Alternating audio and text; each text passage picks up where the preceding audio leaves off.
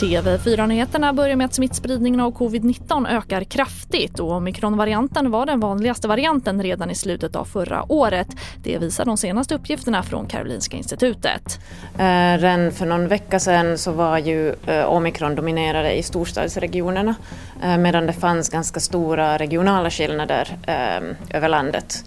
Eh, nu ser vi hur omikron eh, tar över också i andra regioner och de här regionala skillnaderna minskar. Och det sa Jessica Alm på Nationellt pandemicenter på KI. Och kärnkraftsreaktorn Ringhals 3 är i drift igen. De tekniska problemen är åtgärdade och den förväntas leverera el på sin högsta kapacitet igen i eftermiddag.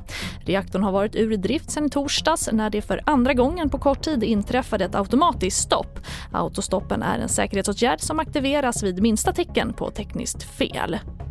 Och vi avslutar med att två poliser i USA fått sparken efter att ha ignorerat ett larm om ett väpnat rån för att de var upptagna med att spela Pokémon Go. De två poliserna var ute och letade efter virtuella monster när anropet från ledningscentralen kom. Och istället för att åka på larmet bestämde de sig för att fortsätta sin Pokémon-jakt. Men medger att de inte svarat på larmet men nekar till att de spelade Pokémon Go. TV4-nyheterna i studion Charlotte Hemgren.